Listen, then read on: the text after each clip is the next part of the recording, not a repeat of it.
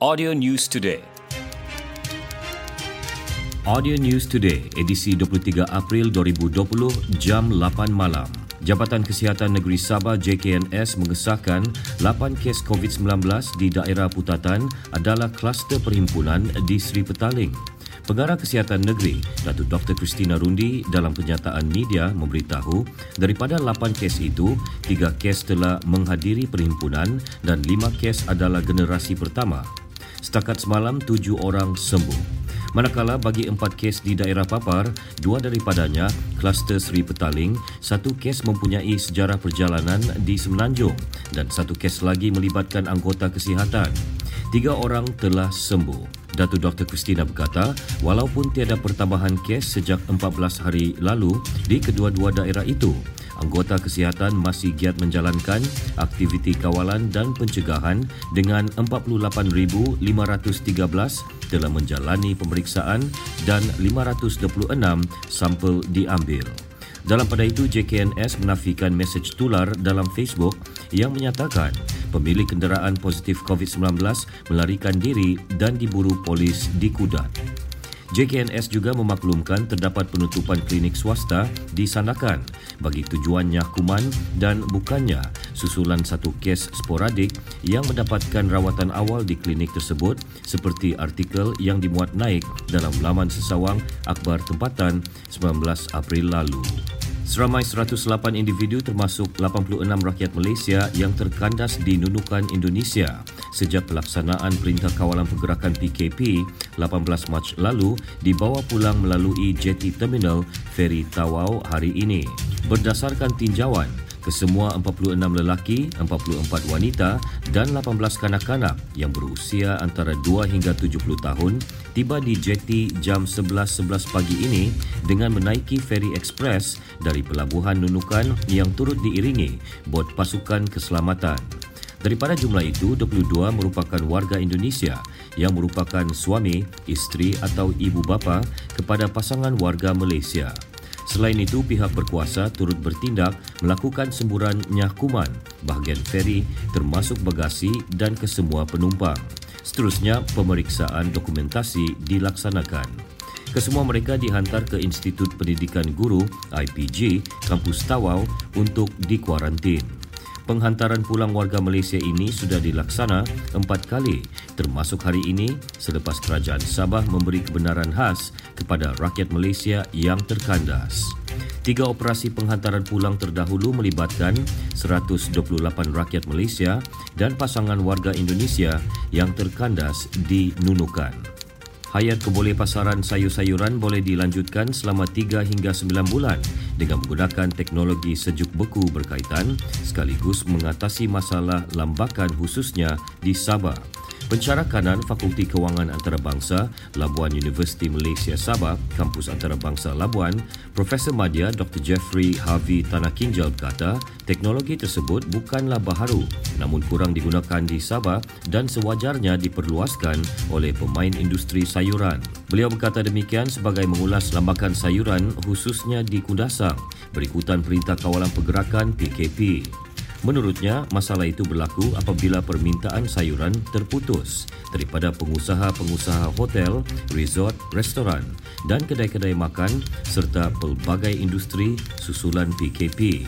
Dr. Jeffrey yang menyifatkan Sabah berpotensi menjadi pusat pengeluaran sayur utama Malaysia berkata Kundasang pada masa ini mampu mengeluarkan sekitar 10 hingga 15 tan sayuran sehari dan pembukaan kilang sejuk buku itu mampu menangani isu hayat keboleh pasaran sayuran. Malah katanya ini turut mewujudkan potensi atau peluang pekerjaan selain mendorong lebih ramai anak muda terlibat dalam industri pertanian seorang penghantar barang ditemukan maut akibat tersepit dalam lift di sebuah pasar raya dekat Kota Kinabalu. Dalam kejadian 10 pagi itu, mangsa Joyden Joharis, 19 tahun, difahamkan sedang memunggah barang ke dalam lift sebelum tersepit. Dalam kenyataan Jabatan Bomba dan Penyelamat Malaysia, pasukan bomba yang tiba di tempat kejadian berjaya mengeluarkan mangsa dan memberi rawatan awal sebelum mangsa disahkan meninggal dunia oleh pegawai perubatan. Mangsa diserahkan kepada polis untuk tindakan lanjut. Ketua Polis Daerah Kota Kinabalu, ACP Habibi Manjinji yang dihubungi pemberita turut mengesahkan kejadian itu. Suruhanjaya Pencegahan Rasuah Malaysia SPRM Sabah menahan dua lelaki warga Pakistan kerana cuba memberi wang suapan berjumlah RM500 kepada anggota polis sebagai dorongan tidak mengambil tindakan undang-undang terhadap mereka yang disyaki terlibat dengan kegiatan menyeludup rokok semalam. Tangkapan tersebut merupakan kejadian kedua dalam tempoh 48 jam yang melibatkan perbuatan dan kegiatan jenayah sama oleh warga Pakistan semasa tempoh Perintah Kawalan Pergerakan PKP di kuat kuasa. Dalam kejadian 6.20 petang semalam, kedua-dua lelaki berusia lingkungan 40-an itu ditahan oleh anggota polis yang menjalankan ops COVID sekitar Lido Kepayan dan didapati suspek memiliki sejumlah rokok pelbagai jenis tanpa cukai. Suspek kemudian diserahkan kepada SPRM untuk diambil keterangan. Sementara itu, pengarah SPRM Sabah, S. Karunaniti, ketika dihubungi mengesahkan berhubung tangkapan kedua-dua suspek. Kes disiasat mengikut Seksyen 17B Akta SPRM 2009 dan jika sabit kesalahan, dihukum penjara tidak lebih 20 tahun dan denda tidak kurang lima kali ganda jumlah atau nilai suapan atau RM10,000 mengikut mana-mana yang lebih tinggi. Modus operandi menggunakan lastik untuk memecah masuk rumah dan mencuri kenderaan digagalkan selepas dua daripada tiga ahli geng lastik tersebut direman. Bagaimanapun, polis masih memburu seorang lagi suspek, Eddie Christopher Gini. Orang awam yang mempunyai maklumat diminta tampil ke balai polis berhampiran. Dalam sidang media di Penampang, Ketua Polis Daerah Penampang DSP Muhammad Haris Haji Ibrahim memaklumkan dua suspek yang ditahan merupakan bekas banduan yang melakukan jenayah sejak 2014 kemudian aktif semula tahun lalu. Menurut DSP Muhammad Haris, dengan penangkapan suspek, polis berjaya menyelesaikan 14 kes pecah rumah sekitar Pedampang, Kota Kinabalu, Tuaran, Papar dan Kota Belud.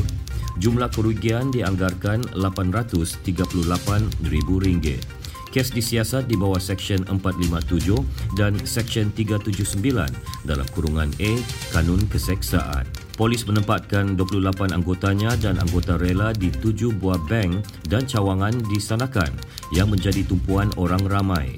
Bank tersebut adalah Bank Simpanan Nasional, Maybank Berhad dan CIMB Bank. Ketua Polis Daerah Sanakan ACP Muhammad Ashar Hamid berkata, inisiatif menempatkan anggota di bank-bank tersebut bertujuan mengawal pergerakan orang ramai sepanjang Perintah Kawalan Pergerakan PKP. Beliau menyatakan demikian kepada pemberita di Sandakan. Hasil pemantauan pihaknya juga mendapati semua bank terlibat mematuhi arahan dikeluarkan selaras PKP. Dianggarkan seramai 150 pelanggan berkunjung ke institusi perbankan di daerah itu setiap hari sepanjang penguatkuasaan PKP. Ketepikan bermain politik terutama ketika Malaysia berjuang membendung penularan wabak virus COVID-19 yang boleh membawa maut. Ketua Pemuda Parti Bersatu Sabah, Christopher Mandut, mengingatkan ahli Parlimen Sandakan, Datuk Liu Vui Kiong, serta menyifatkan kenyataannya baru-baru ini yang menuduh enam orang menteri Sabah di Kabinet Persekutuan tidak melakukan apa-apa untuk membantu rakyat Sabah sebagai tidak berasas dan sama sekali tidak bertanggungjawab.